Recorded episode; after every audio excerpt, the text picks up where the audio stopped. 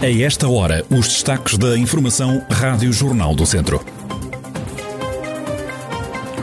Homem de 84 anos morre em acidente de viação em Gumirães, no Conselho de Viseu. Aristides de Sousa Mendes vai ser homenageado em Paris, exemplo do antigo cônsul português lembrado em Praça Rua o Jardim, da capital francesa. Portugal entra com o pé direito no Euro 2020. A seleção portuguesa já lidera o grupo F do Campeonato da Europa.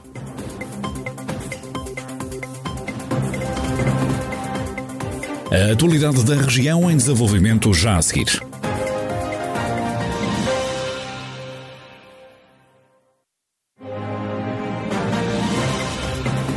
Noticiário Rádio Jornal do Centro, edição de Carlos Esteves. Um homem de 84 anos morreu esta terça-feira vítima de um acidente rodoviário em Gumirães. A vítima conduzia uma scooter elétrica e foi apanhado por uma carrinha ligeira de mercadorias.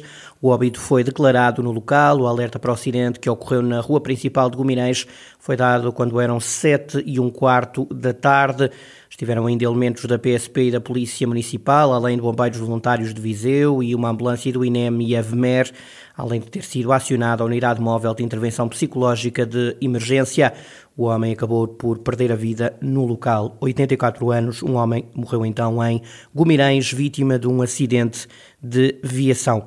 Se as obras do IP3 já tivessem avançado e parte do troço já tivesse um separador central, o acidente que vitimou pai e filho poderia ter terminado de outra forma, pelo menos é esta a convicção do José António Jesus, o presidente da Câmara de Tondela, que criticou os atrasos nas obras do IP3. Ali, aparentemente, haverá, não sei se foi um lapso humano, se foi um problema mecânico, o que é que terá acontecido.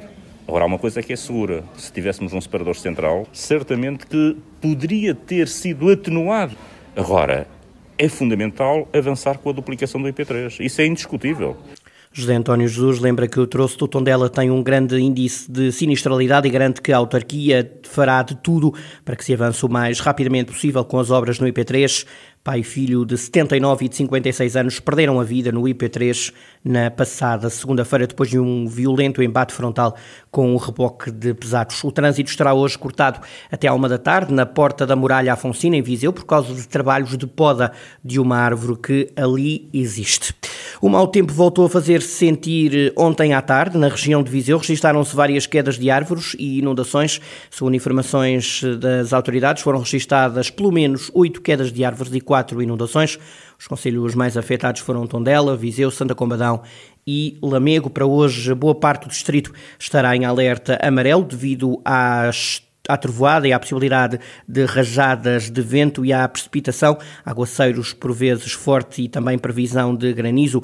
O alerta começou agora às, vai começar agora às 9 da manhã, melhor dizendo, e vai então terminar só um, perto do final da tarde desta quarta-feira. Aristides de Sousa Mendes vai ser homenageado pela Câmara de Paris. O antigo cônsul natural de Carregal do Sal vai ter uma placa com o nome numa das ruas, jardins ou praças daquela que é conhecida como a Cidade Luz. Adelaide Rocha, a nova presidente da Fundação Aristides de Sousa Mendes, admite ter ficado surpreendida com esta homenagem na capital francesa. Obviamente que é extremamente positiva.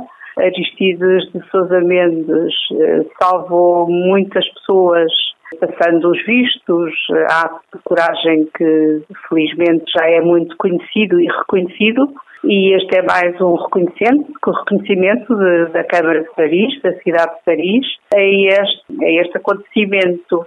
Já noutras cidades o mesmo aconteceu, há várias cidades pelo mundo onde há reconhecimentos de tipo variado ao ato de Aristides Sousa Mendes, porque as pessoas que ele salvou acabaram por se espalhar por várias partes do mundo e felizmente o ato de Aristides não foi esquecido e as pessoas e as instituições públicas têm-no reconhecido. Adelaide Rocha, recém-presidente da Fundação Aristides de Sousa Mendes, mostrou-se feliz e satisfeita com a homenagem que vai ser feita ao antigo cônsul de Bordeaux, Aristides de Sousa Mendes, pela Câmara de Paris, em França.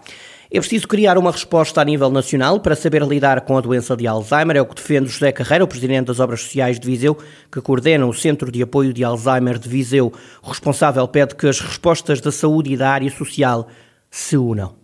Não está porque efetivamente houve avanços e tem havido um avanço positivo. Já temos o Estatuto do Cuidador Informal, positivo. Já temos uma estratégia nacional no âmbito da saúde para a demência, positivo. Só que essa estratégia tinha também previsto que fossem desenhados projetos regionais, que eu acho que faz sentido, porque cada região tem uma lógica de intervenção, mas que ninguém sabe ainda como é que esses planos regionais, como é que estão a ser desenvolvidos, quando é que vão ser implementados. E muito menos se sabe se esses planos regionais vão ser ou não interligados com estes projetos piloto, por exemplo, no âmbito do Estatuto de Cuidador Informal. Eu acho que continua a fazer falta e eu continuo a defender, como já defendia também quando estive como dirigente Alzheimer Portugal, que é urgente termos um plano nacional para a demência em Portugal, que possa aqui juntar o melhor da resposta da saúde, o melhor da resposta da área social e também do terceiro setor e das famílias, eu acho que vamos a, todas as soluções serão sempre mancas, nunca estarão completas. Até aos primeiros 15 dias do próximo mês de julho vai entrar em funcionamento uma sala Snowsland no Centro de Apoio de Alzheimer de Visão, um equipamento que vai dar mais ferramentas às pessoas com demência esperamos que nos próximos 15 dias, três semanas no máximo, podemos fazer a inauguração de uma sala de Snowsland, que é uma sala de estimulação multissensorial a, eh, a ser utilizada com as pessoas com demência, com, com um plano, obviamente, individual de, de cuidados e que uh, está provado que efetivamente tem ganhos do ponto de vista daquilo que, é, que são as terapias não farmacológicas, ganhos para a qualidade de vida das pessoas, uh, das pessoas com demência e também por essa via de quem cuida delas. Esta sala tem exatamente o quê? Luz,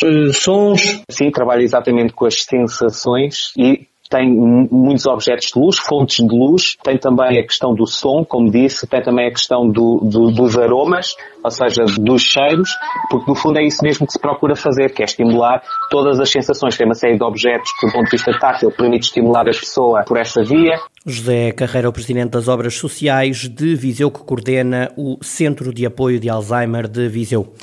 Até os 84 minutos estava complicado, mas fui com o pé direito e com vitória, digamos que convincente, que Portugal com que Portugal então entrou no Euro 2020. A seleção portuguesa ganhou a Hungria por 3 bolas a 0. Na outra partida do Grupo F, a França derrotou a Alemanha por uma bola a 0. Com estes resultados, Portugal e França lideram o Grupo F. A Alemanha e a Hungria estão em último lugar e ainda não pontuaram. O próximo jogo de Portugal é no sábado contra a Alemanha, jogo que pode ser decisivo para a seleção portuguesa decidir o apuramento nos dois primeiros lugares. O apito inicial para este jogo está então marcado para as 5 da tarde de sábado. A torcer, quem sabe, e seguramente por uma boa carreira carreira de Portugal no Euro estão os empresários dos bares e dos restaurantes de Viseu, que estão a adaptar-se às novas regras do desconfinamento. Há quem sinta que a partir de agora vai haver uma melhoria nas receitas e até há quem tenha aberto novos negócios na pandemia. João Alves. Viseu, terça-feira, fim de tarde. Ruas com movimento, esplanadas cheias de pessoas.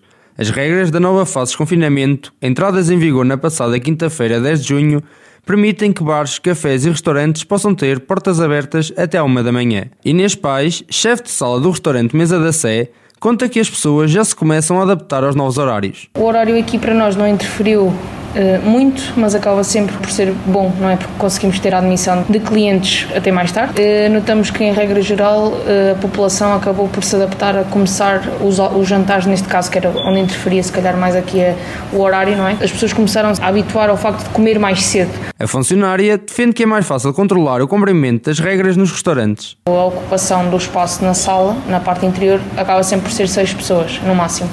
E na zona exterior, de 10 pessoas. Dá para contornar, não é? Eh, alguma situação, porque tendo o distanciamento necessário entre mesas, acabamos por ter um controle maior sobre o número de pessoas incidentes numa mesa. Agora, quando é bares, uh, snack bars, cafés e tudo mais que nós temos aqui à nossa volta, não é todo fácil de controlar aqui este parâmetro porque as pessoas há um conhecido na mesa ao lado e tal e ah, então tudo bem e acabam por se juntar à mesa e depois é mais um, mais um e é complicado. Da Sé, fomos até Jogueiros, um outro ponto de encontro de fim de tarde, onde Manuel Santos, patrão do Oasis Kebab, defende que os novos horários vieram dar mais liberdade ao cliente. Os clientes saíam à noite, gostariam de se divertir um bocadinho, mas não tinham tempo nem para se divertir, nem para jantar. Tinham que fazer uma das duas opções. Com o regulamento do horário, as pessoas já podem vir jantar e depois já pode ir a um bar. Esta é uma zona também muito frequentada por jovens à noite. Vitor Martins tem dois bares e uma tasquinha de portas abertas. E mesmo em tempo de pandemia não ficou parado, continuando a ver o copo meio cheio. Eu abri os negócios e é sempre a pensar em trabalhar. Abri novos durante a pandemia e tem que fazer por isso. Não se pode parar. Não sou muito de receber apoios nem discutir apoios do Estado. Acho que o Estado ajudou no que pôde e nós temos que fazer a nossa parte, que é, claro, fomos lesados durante um ano e pouco, mas temos de trabalhar para tentar criar emprego e gerar a economia. Eu tenho esperança, sim. E é com esta esperança, em dias melhores, que estas pessoas continuam a levantar-se todas as manhãs com vontade de fazer algo mais. Pois, como se costuma dizer, depois da tempestade vem a bonança. Empresários de Viseu ligados ao setor da restauração a tentarem recuperar os negócios com os novos horários que já estão em vigor.